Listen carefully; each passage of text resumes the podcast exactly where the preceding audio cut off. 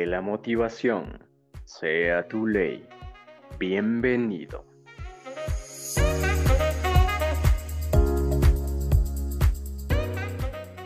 Hoy damos inicio a un gran proyecto, en el que haremos recorridos por la cultura y la importancia de la motivación. Pero ustedes tendrán una duda, ¿quiénes somos? Detrás de cada idea hay mentes brillantes. Por eso me complace presentarles a Alexis Maldonado, pero quien será conocido como Lex.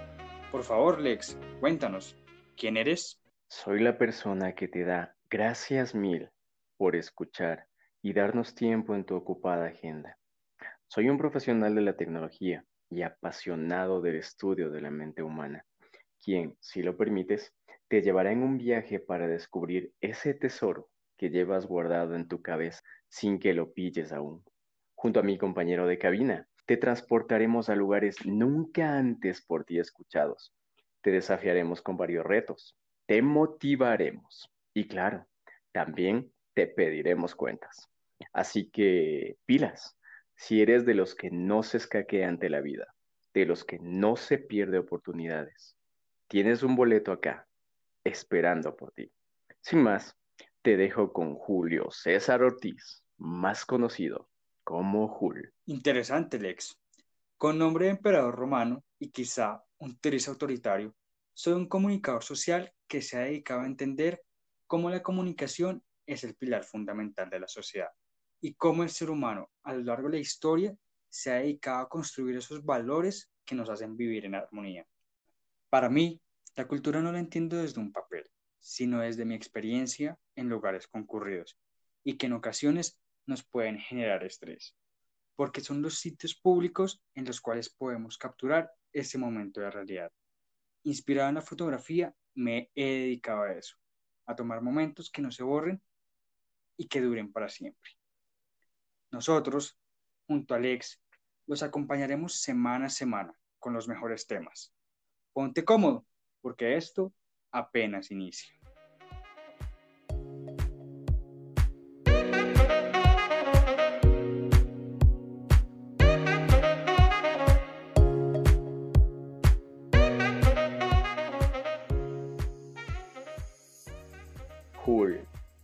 ¿Podrías contarme cuál es el mejor lugar al que has viajado?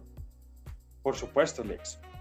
En el 2019 realicé mi primer viaje al exterior y no te imaginarás, fue a México, el país de los tacos, de las rancheras, de las calles antiguas. De hecho, ahora que lo recuerdo, cuando fui a este país característico de tradiciones, me hospedé a pocas cuadras del centro histórico.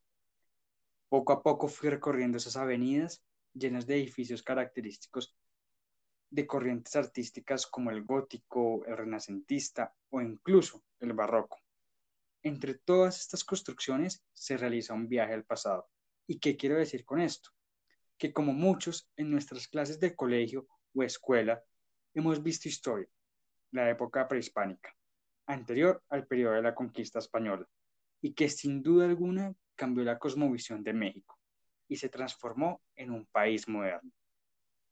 Lex, también quiero contarte que si bien México se caracteriza por su arquitectura y uno de sus ejemplos es el majestuoso Palacio de Bellas Artes, lo que más me fascinó y degusté fue la gastronomía, porque déjame decirte que los tacos de canasta se robaron mi paladar y que al día de hoy quiero regresar por unos. De papa, de carne, de frijol, uff, son espectaculares.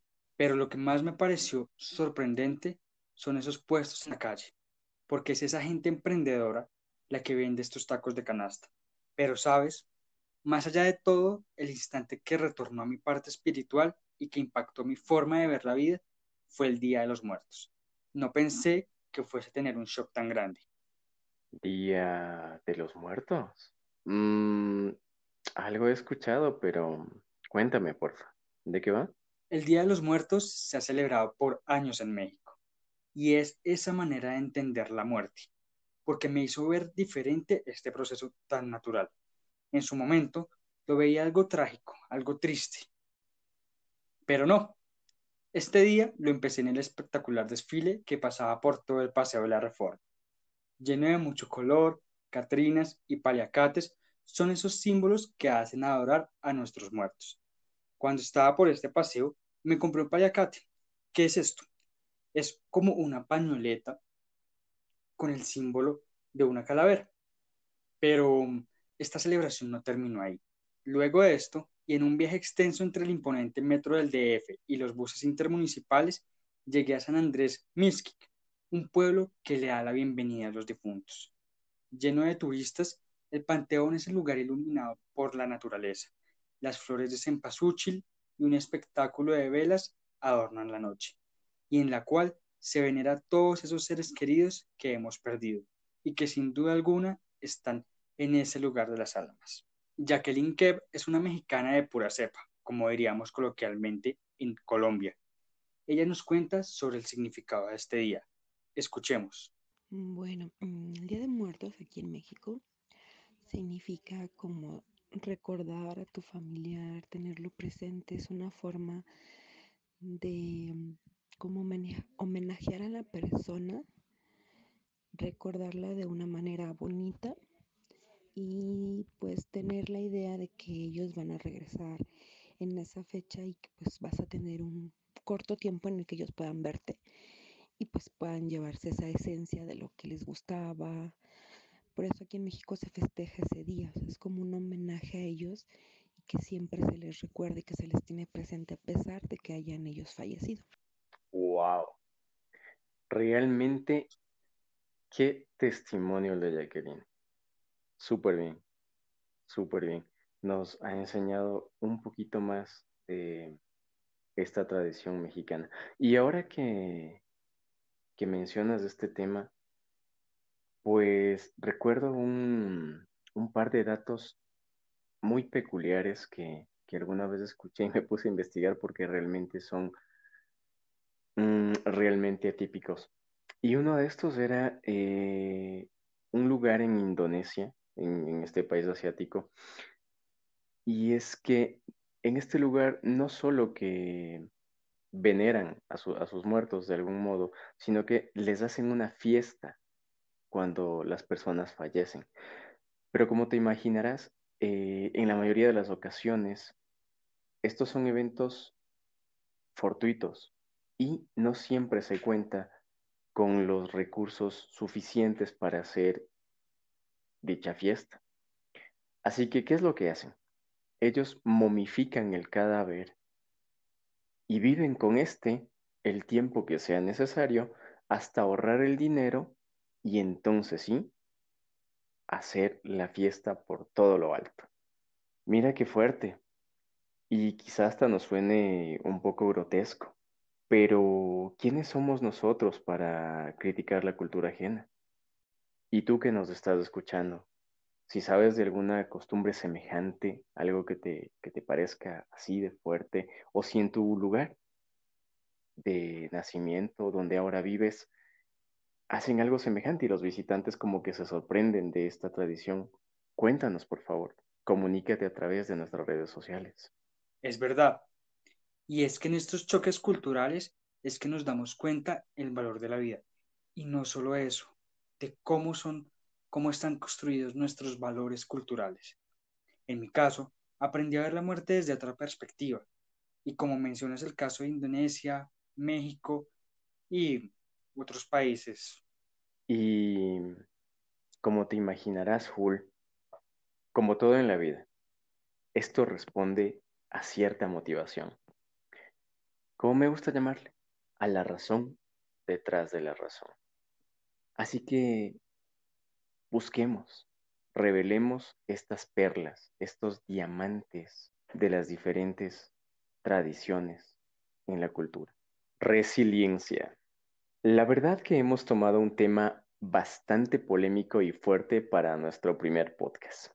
Sin embargo, debes saber, amigo, amiga, que nos vamos a asegurar de que cada día te sientas una persona nueva, con más conocimiento, con más herramientas para construir ese rascacielos que quieres sea tu vida. Y sabes quiénes son las personas capaces de lograr estas hazañas. Justamente son aquellas que manejan un alto nivel de resiliencia. ¿Y qué significa esto? es la capacidad de afrontar la adversidad. Lo que si fuésemos mexicanos diríamos es tener huevos. Imagínate lo que es tener a tu familiar muerto y tener la capacidad de sobreponerte y mirarlo como un evento para celebrar o ir cada año en una fecha determinada para recordar los mejores momentos junto a esa persona. Hay que ser muy fuerte para eso. Es decir, hay que ser resiliente. ¿Acaso existe alguien en el mundo que pueda decir que no ha enfrentado adversidad en su vida? Entonces, parte de la vida es la adversidad y por lo tanto debe ser resiliente. ¿Cómo serlo?